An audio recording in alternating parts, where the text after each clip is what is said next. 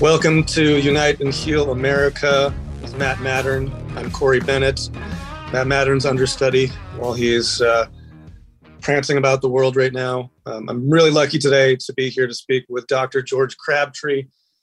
Dr. Crabtree is the director of the Joint Center for Energy Storage Research at the Argonne National Laboratory. Um, I have no idea what that means, but it sounds incredibly tech- technical. Um, did take a minute to, to review your biography, sir, and I saw that you had 8,000 career citations, 18,000 career citations, and I immediately thought, wow, how does this guy still have a driver's license? Um, but then I, but then I heard, uh, you know, it's actually publications, which means you are incredibly uh, respected in your field. Uh, welcome to the show. How are you? Well, thanks for that very generous introduction, Corey. I'm doing fine. Thank you. Love to explain to you and your listeners what the Joint Center for Energy Storage Research is. I hope we have time for that to come out during the interview. I, I, I'd love to know. Why don't we start with that? Tell us about it. Well, energy storage refers mostly, uh, at least our part, to batteries. And of course, everyone knows lithium ion batteries. You're probably carrying two or three in your pocket somewhere right now, as I am. Uh, they power our cell phones, our laptops, our, you know, everything. Uh, and uh, that's been since 1991. Sony brought out the lithium ion battery that long ago. It was for personal electronics. Nowadays, and starting in the mid 2000s, maybe late 2000s, it's been adapted, lithium ion, for EVs. And we're seeing the EV revolution unfold right now. The next few years are going to see hundreds of models coming out, States, Europe, China, rest of Asia, uh, and also for the electricity grid. So we're seeing renewable solar and wind being deployed. Uh, they're intermittent, so the wind blows hard, it gusts, it's calm for a few minutes. Uh, you have to firm that up, smooth it out. Same with clouds passing for solar, and lithium ion is just great for that. So it, it's finding new uses. The the right. trick is that it can't do everything, and I hope we'll have time to get into some of the things that it cannot do. Well, we will, and and um, you know EVs for our listeners. Obviously, we're talking about electric vehicles. Um, it's uh, certainly, I think, um, in our in our public consciousness here in California. Um, I, I, can't uh, throw a rock without hitting a Tesla um, or, or something similar. Um, obviously, there are many hybrid uh, vehicles out there. Um, but let's let's step back before we, we get into the, uh, the, the, the hard science. Um, um, what led you to to join the uh, the center and to kind get into this line of work? Well, the Joint Center was launched in 2012. It was a competitive process. We had to bid along with five or six others from around the country. It's actually one of the biggest research hubs that DOE funds. We're funded at uh, something like close to 25 million a year. The next biggest hub, uh, Energy Frontier Research Centers, are typically 5 million a year.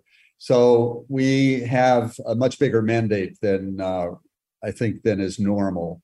We have a 10 year uh, tenure. So we started in 2012, and actually there was a delay in our renewal of about six months. So we end in June 30, on June 30, 2023. We have almost exactly one year to go for our 10 year term. Uh, and uh, we're looking forward to the legacies we'll leave, and there will be a recompete. So we're looking forward to recompeting for another 10 years. Of course, we'll have to see what happens. And um, and when when does that recompete come up? Well, uh, Congress put the the money into the 23 appropriation, but that has not yet been approved. So uh, Congress has to act first, and that's a delay. We don't know exactly when that will be. Got you. And so, um, what specifically are, you working on at uh, Argonne uh, in the Joint Center uh, that you feel is different from other places? Well, I think the biggest change uh, for us and for energy storage generally came in 2015 with the Paris Accords on climate change. Uh, that was the first time that there was international agreement that we have to solve this climate change problem, and it got quantitative. We said uh, we don't want the temperature to rise more than two degrees, preferably not more than 1.5 degrees centigrade, and we have to decarbonize everything, the entire economy, by 2050. Those were the first internationally agreed quantitative targets.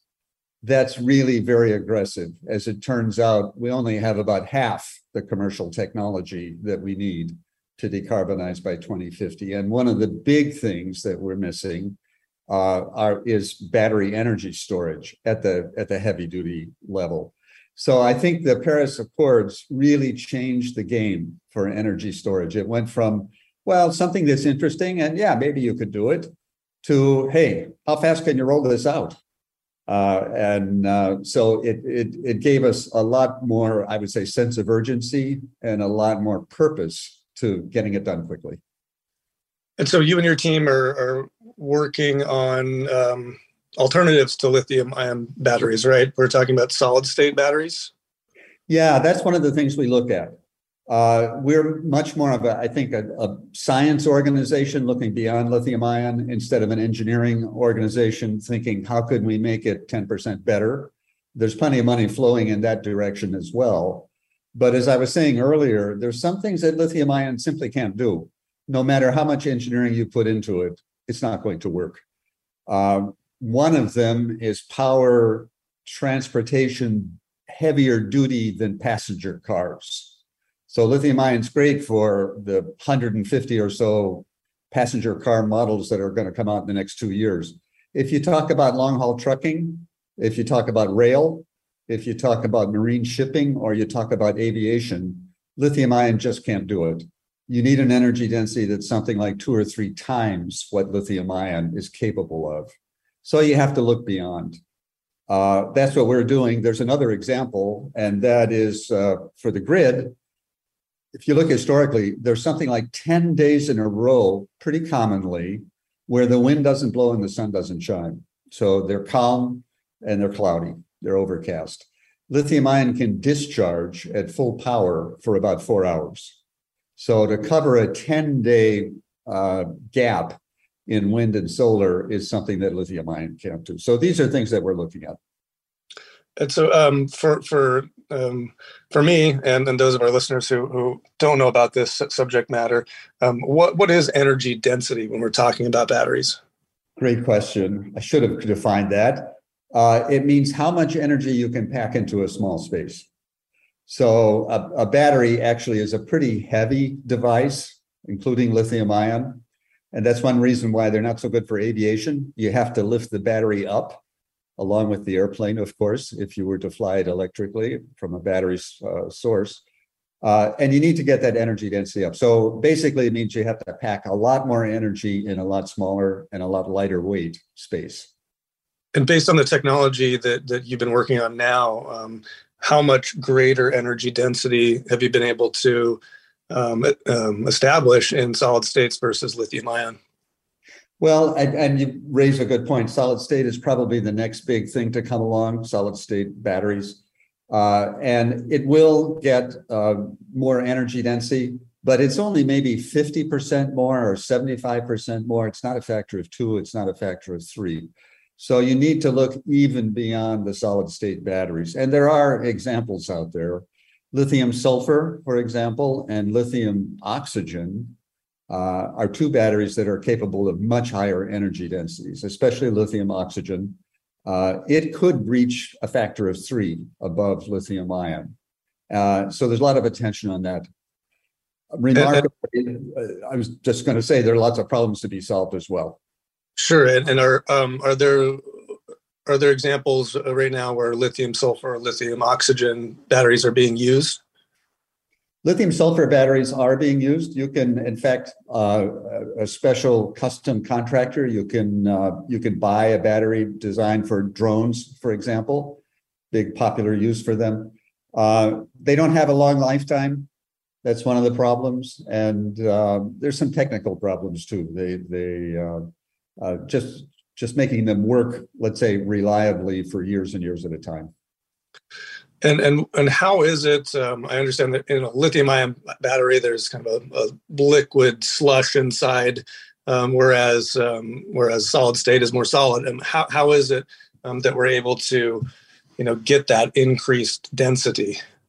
Yeah, great question. I think one of the nicest things about solid state batteries, they're much safer. So what, what lithium ion, the, the safety problem it has is called thermal runaway. If the battery gets above 150 degrees for any reason, this uh, chemical reaction starts. The hotter it gets, the faster it goes, the more heat it releases. Looks like you know an explosion. It's basically a fire, and this is what Tesla had. This is what Boeing had troubles with. Solid state electrolytes eliminate that problem completely. I think that's the biggest feature that's appealing right now. All right, well, let's uh, jump into it after the, after our first break. Um, we're talking with Dr. George Crabtree uh, from the Joint Center for Energy Storage Research, and we're talking about the not so contentious issue of batteries today. Um, I'm Corey Bennett on Unite and Heal America. We'll be right back.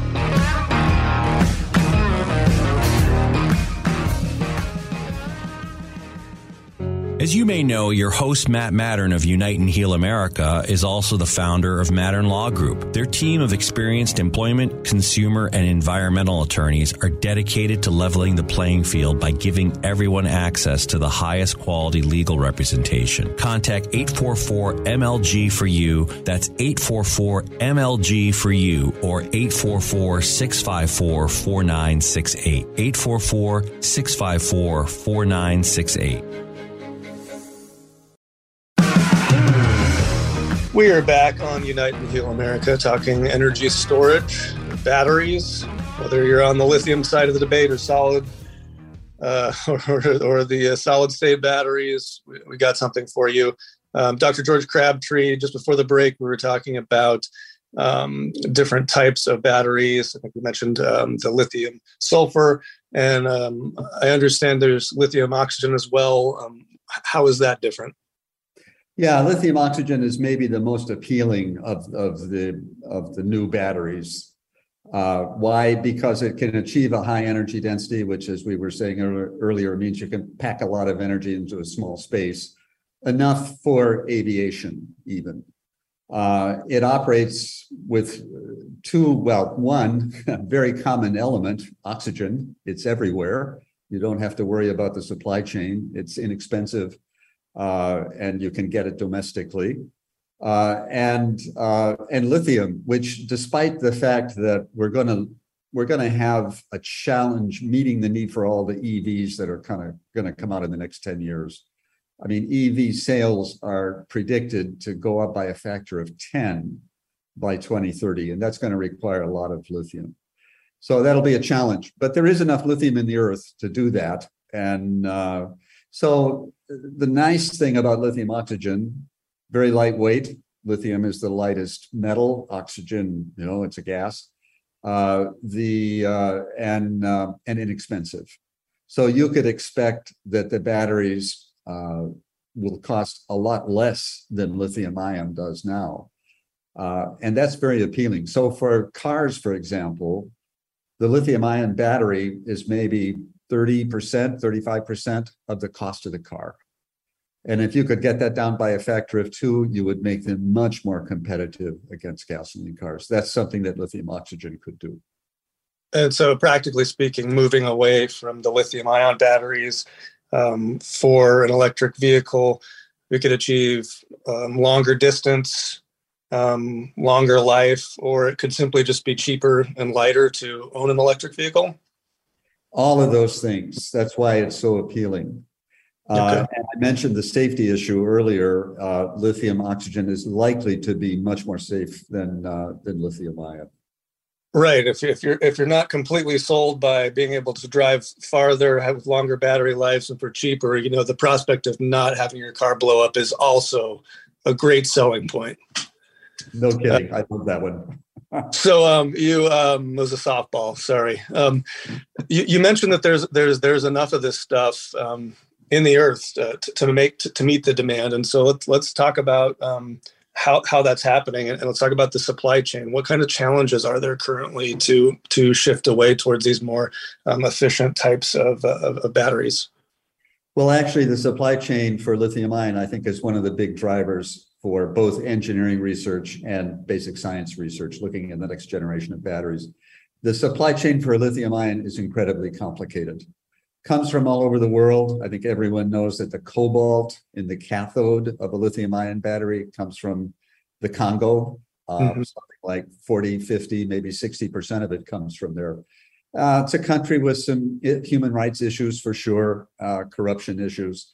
Rather not deal with that country, but of course we have to because that's where most of the cobalt comes from. Uh, and the fact that the refining for the lithium ion uh, supply chain, once you, once you mine the materials, is mostly dominated by Asia, in particular by China. So this puts the puts Europe and the U.S. way behind in ability to manufacture lithium-ion batteries specifically for the EV market. Uh, and we'd like to find the next generation battery, which has a much simpler, inexpensive, earth abundant, domestically available supply chain. That's one thing that both lithium sulfur and lithium oxygen have. The supply chains are incredibly simple. So I think that may be the top driver right now for uh, next generation batteries is getting away from this this complicated supply chain. So, so where, where many of these actual materials come from in um, um, the Congo, um, we have major human rights abuses, and then in, in at the refining stage, uh, China dominates that. So it puts um, it puts a lot of um, industrialized nations of um, it poses a, a, challenging issue. You know, how, to deal with this ethically, uh, legally. Is that right? For sure. And but I think both Europe and the U.S. have the resources to go after that problem and and and, actually uh, win it. For example, in Europe, they started about two or three years before the U.S. did in in realizing they have to manufacture the battery in Europe. One thing about battery, we mentioned earlier, it's a heavy device. So you don't want to be shipping it very far. You don't want to ship it across the ocean from the place that it's made to where you assemble it into a car. And Europe has really taken a, a very strong lead. They have a, uh, a gigafactory called Northvolt, which is in the north of Sweden. And the reason it's in the north of Sweden, there's lots of hydropower there. So this Northvolt Gigafactory will run completely on renewable electricity. That's a new feature, and most of the batteries, most of the gigafactories in China don't. They run on ultimately fossil fuel, which may, of course, be used to make electricity, but still it's fossil sourced. Uh, and I think that's one huge change for the gigafactories of the future, both in Europe and States. They're going to be run by renewable power.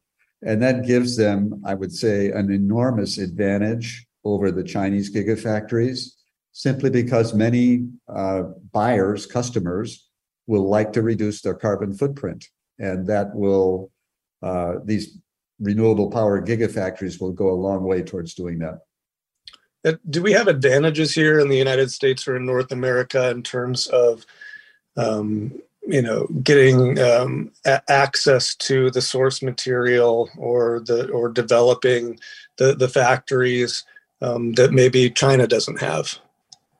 You know, it's a good question, and uh, a lot of the stuff that's going on both in China, well, Europe and U.S., all three places, tends to be a little bit business sensitive and and uh, not talked about a lot.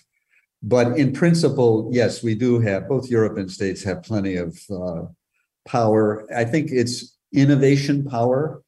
Things like Silicon Valley don't exist in Europe or China, but they do exist here. And a great example of that is Tesla. It's the most successful EV company in the world, and it grew out of the United States, out of culture here. So it was it got no government subsidies as other both Europe and and, and China uh, do give government government subsidies for battery manufacturing and EV. And here it went through a 10 years of nobody knew if it would succeed or not. It was losing money hand over fist. Now it's a huge success. So I think that's an example of what can be done. And it depends really on ingenuity and you know thinking out of the box, being extremely creative. There's plenty of room for that. And, and while we certainly have um, the technological infrastructure and the brain power and the innovation um, here, uh, is it the case that you know the this industry from for the United States is still going to depend on getting the materials from abroad or having them refi- refined elsewhere and then bringing them here? That will be the case probably for five years. It takes that long to develop enough gigafactories to really make a difference. Uh, but both Europe and states are on that path. Here, As I said, Europe's maybe a couple of years, couple of years ahead of the states, but the states is getting there. Everyone realizes you have to manufacture, ideally, right next door to where you assemble the car, and right. uh, it's just a, a standard business uh, paradigm. So we, we will get there. It's just a question of when. And is um, talking about batteries and, and um, electric vehicles, is, is hydrogen a viable alternative energy source? Well, that's a great question. And of course, hydrogen is getting a lot of attention now. You may know that the DOE has something called Earth Shots, which is the analog of a moonshot, except it's for the Earth. Uh, and the first Earth shot is making green hydrogen that is without any carbon emissions uh, at a price that's competitive with, say, natural gas. And that means getting the price down by a factor of four. So lots of people are talking about, especially for heavy duty transportation, why not use hydrogen? It's interesting. You could either burn it as, you know, fossil fuels are usually burned, but with hydrogen, you can have uh, a fuel cell which reacts it electrochemically at a, you know, a, a slowed down pace. It's not a fire uh, and it's very efficient, 60% efficiency. So that's a popular solution for, let's say, long haul trucks, even for some uh, aircraft. And people talk about hybrids. Maybe it's jet fuel to take off, a fuel cell to uh, to cruise at altitude, and jet fuel to land, which is really an interesting opportunity. But I think we don't know what's going to win. We have to try a lot of stuff to uh, uh, to figure out, you know, who's going to win this race. All right. Well, we're here talking with Dr. George Crabtree at the Argonne National Laboratory. Um, we're going to go into our second break. I'm Corey Bennett with Unite and Heal America. We'll be right back.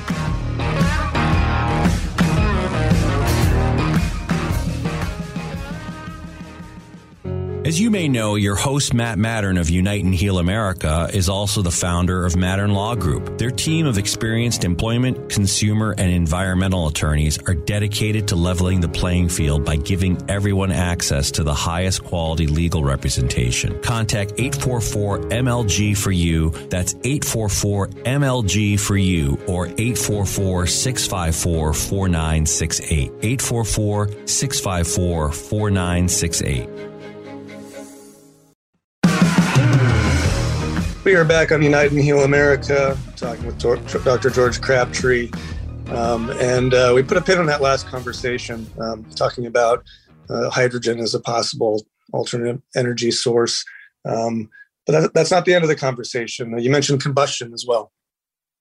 Yeah, and uh, especially fossil fuels. You know, fossil fuels, they've been around for a couple of centuries they are so versatile, so convenient, so cheap, so uniformly available that we've never thought of any other power source.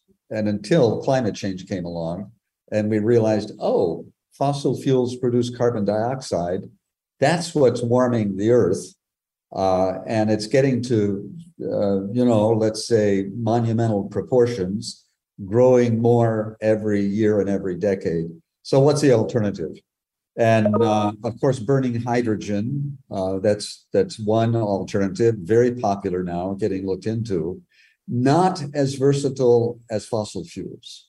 So with fossil fuels, you can have gasoline, you can have diesel, you can have propane, you can have jet fuel, uh, you can have uh, natural gas, all coming basically from the same car- set of carbon compounds. Hydrogen doesn't have that flexibility. It, it's basically one fuel. So it won't be as versatile. And it may be that we need to keep burning fossil fuels, at least for the near term. And by near term, I mean up till let's call it 2040 or 2050, in order to keep the economy going. So what's the uh, what's the alternative? You capture the CO2.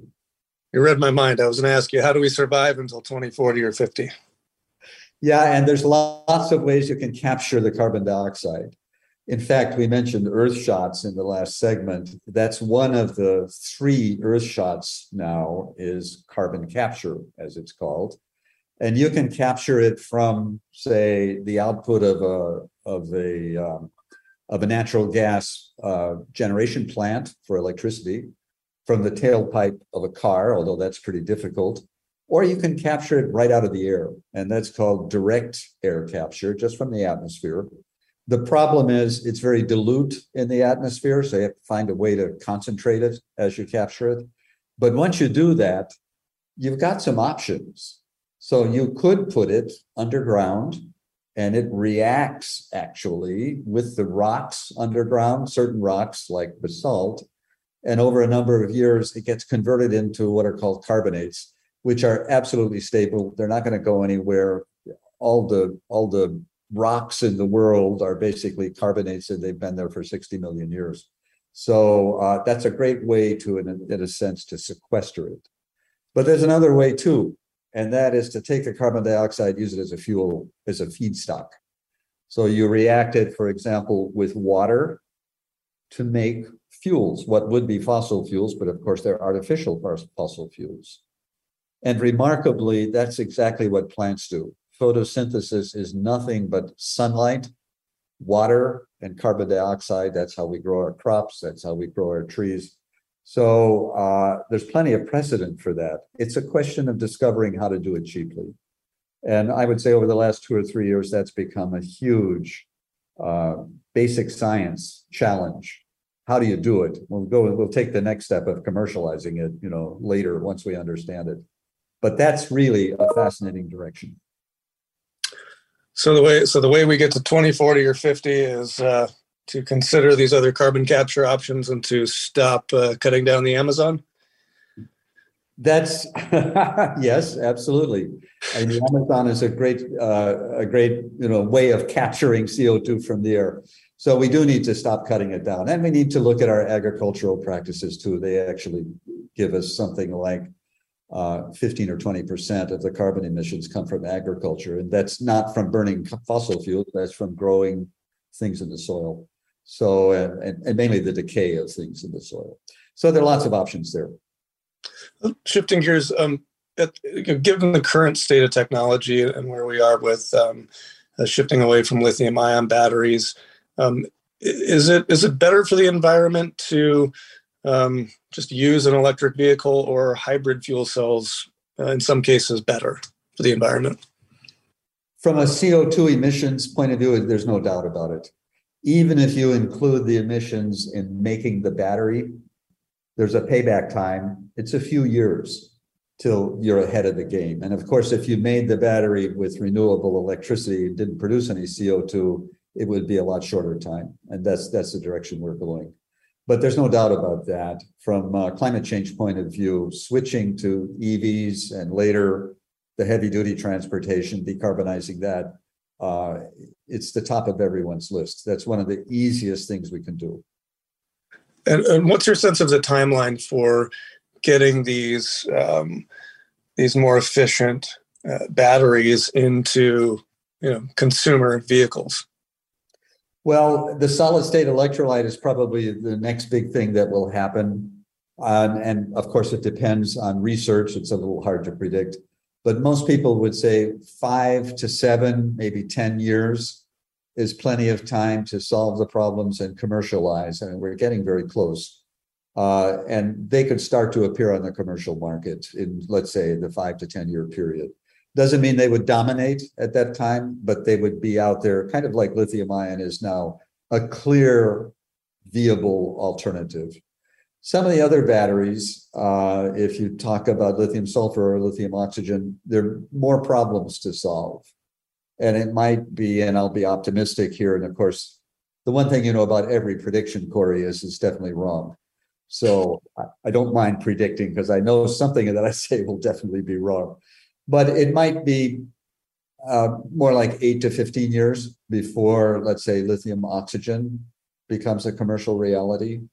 But uh, the momentum is there. And, you know, it's got to, we've got some laboratory work to do, and then we need to get it out of the lab. I was going to say, yeah. What, are the biggest obstacles left? Is is it is it the research and development? Is it regulatory? Uh, is it something else? Great question, and I think if you talk about transportation, it's probably R and D, not regulatory.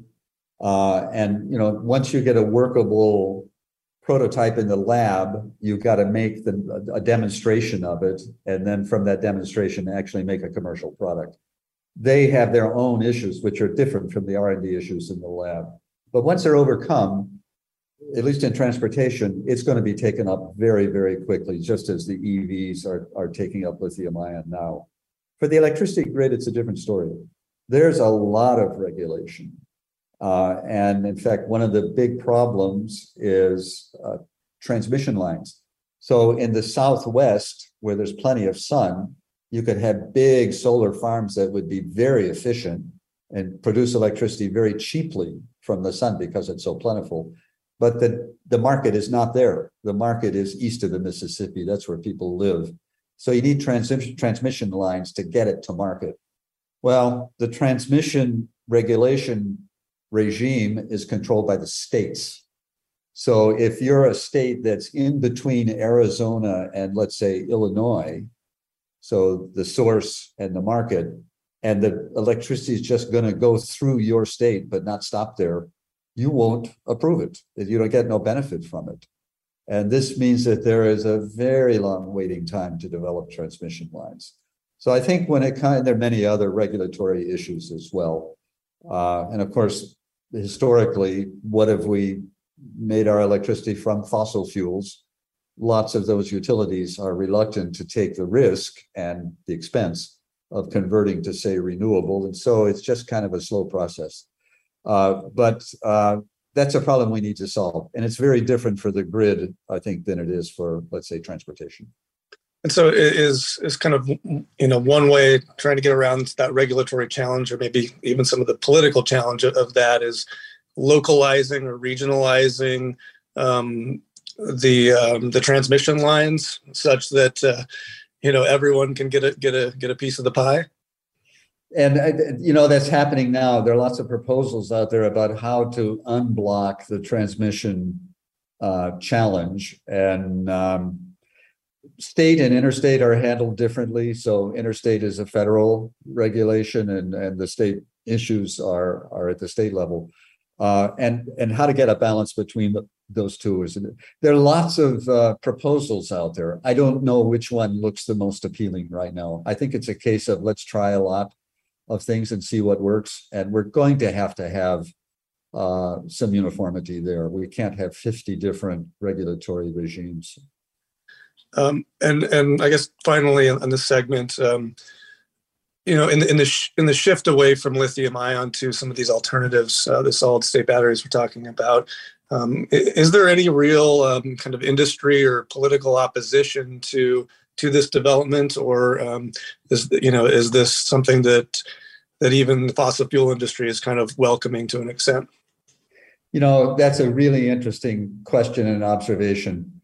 Um, if you look at the uh, automobile industry, they have fully embraced EVs. And that's happened in maybe the last, what, three or four years.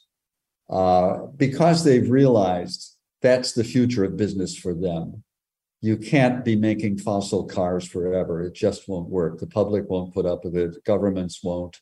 Climate change is going to get uh, much worse and be on everyone's mind and they know they have to make the switch. So they're fully on board. And remarkably, it hasn't taken many incentives, government incentives or government sticks uh, to make it happen. They just see the handwriting on the wall. Not true of some of the other fossil industries. Manufacturing is a big one where you need a lot of heat and you get heat by burning fossil fuel. And very often the fossil fuel is the feedstock for making cement, let's say, or petrochemicals. Uh, and uh, it's it's not that they're opposed to it; it's just opposed to the change. Just that we don't know what the change is, so it's very very risky. Uh, that's where we need some research. All right. Well, we're going to go into our final break. This is Corey Bennett talking with Dr. George Crabtree on Unite and Heal America.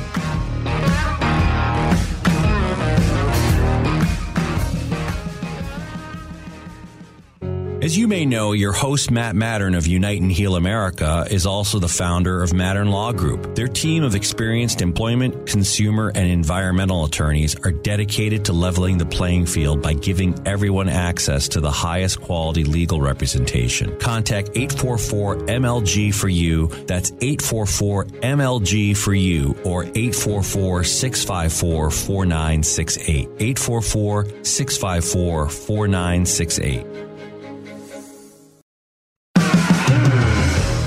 Back for our final segment here on Unite and Heal America Radio. I'm Corey Bennett talking with Dr. George Crabtree, the Argonne National Laboratory, the Joint Center for Energy Storage Research. Um, we've talked a lot today about um, about th- these changed technologies, these innovations, um, the shift away from from fossil fuels, and about um, the importance of uh, of doing so before uh, it's too late. Um, we talked about 2040 and 2050, um, and I'm curious, Dr. Crabtree, um, what what else is there that we should be focusing on to uh, you know to advance these technologies? Yeah, it's a it's a wide open field. You talk about decarbonization, which is the word everyone applies to getting rid of the carbon dioxide emissions. And for transportation, we, we sort of know where they come from. Uh, and we know that EVs, at least passenger cars, by 2040, some people say 2045, will be largely through the transition. They're going to be mostly EVs. That's about half the transportation emissions. The other half comes from heavy duty, uh, things like log haul trucks and rail, uh, shipping, and aviation we don't quite know what to do about that. I mentioned earlier we have about half the commercial technology we need to decarbonize. And in transportation, it's that heavy duty stuff uh, that we don't have the commercial technology. So what do we do? Fortunately, there's time. So 2040, 2050, that's a long way away, 30 years. Uh, and there's there's uh, there's time to innovate.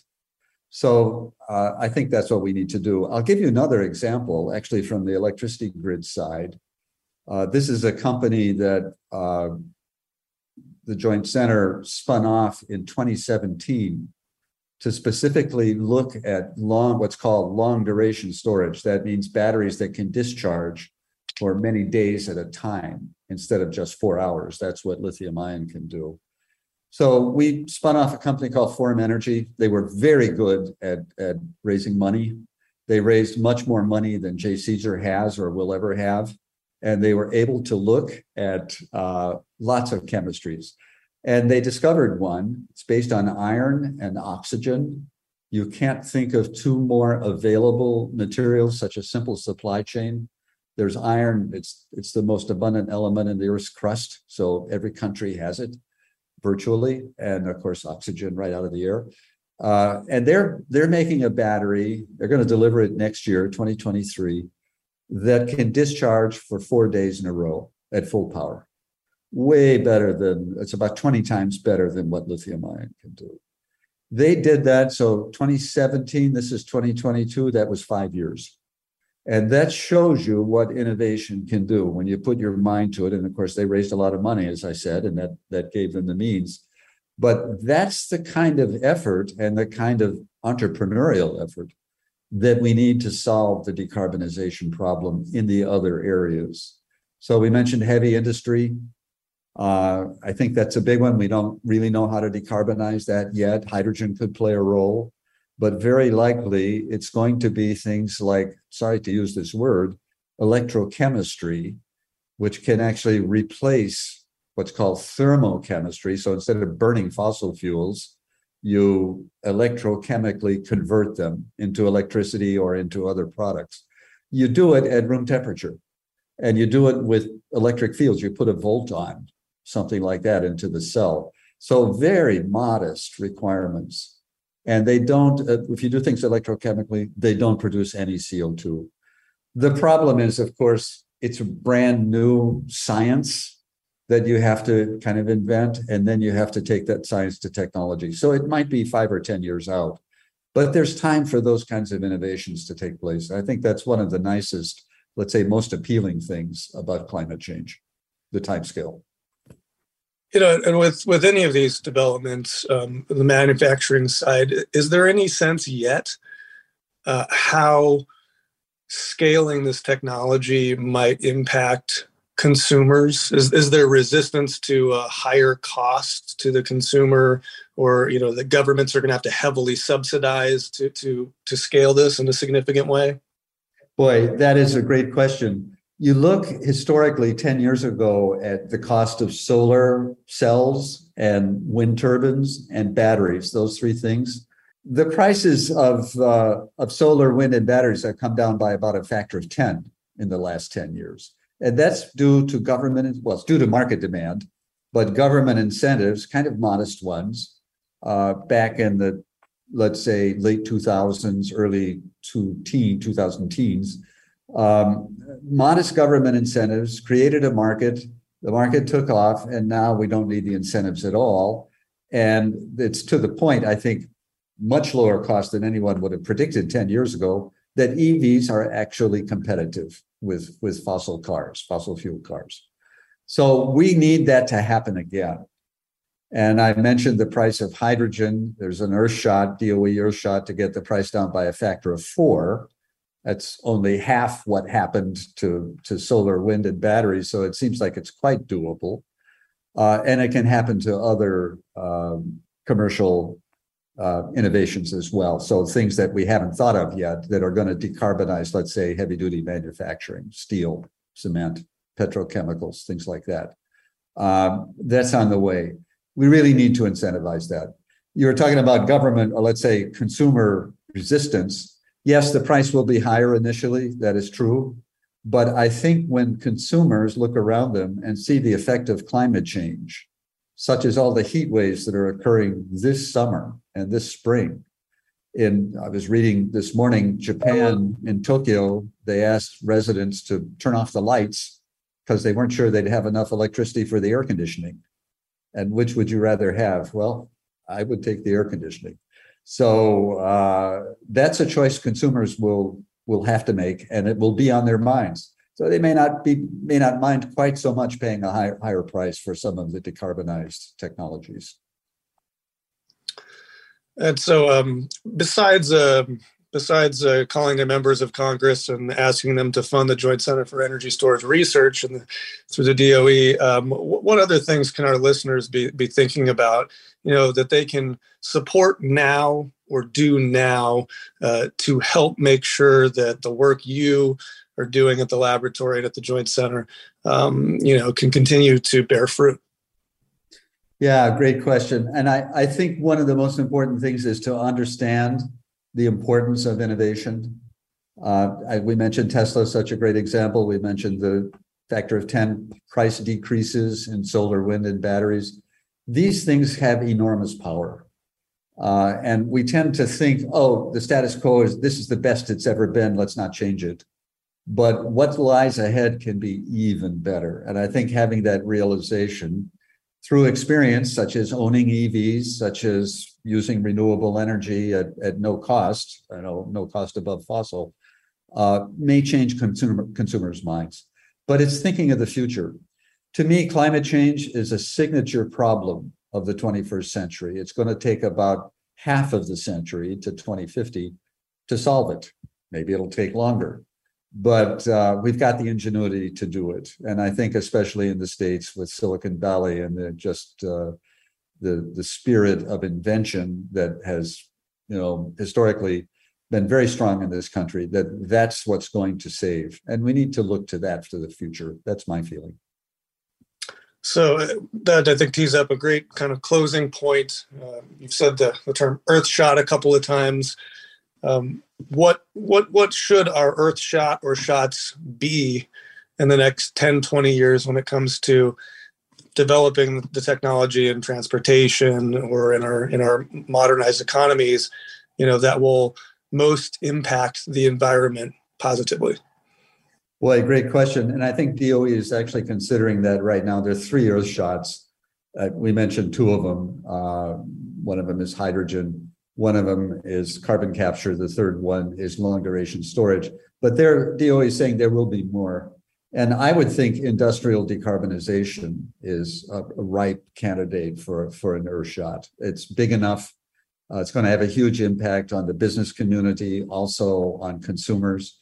Uh, so I, I think that's really important.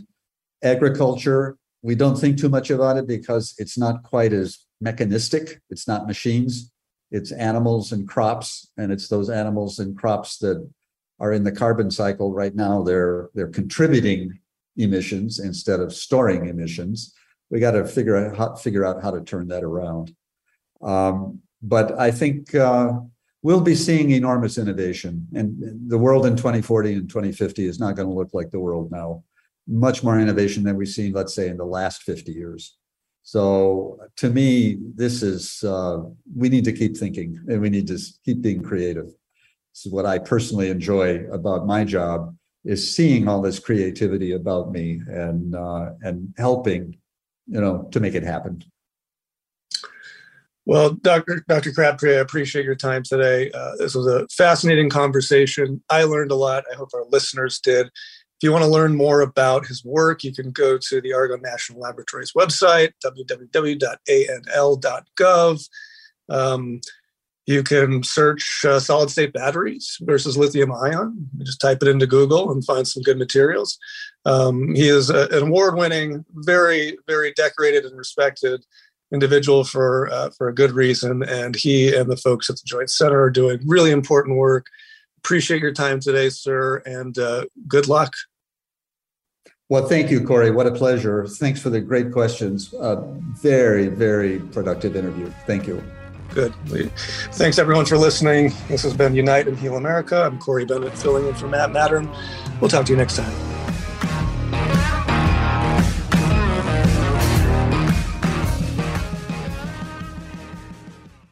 As you may know, your host, Matt Mattern of Unite and Heal America, is also the founder of Mattern Law Group. Their team of experienced employment, consumer, and environmental attorneys are dedicated to leveling the playing field by giving everyone access to the highest quality legal representation. Contact 844 MLG for you. That's 844 MLG for you or 844 654 4968. 844 654 4968.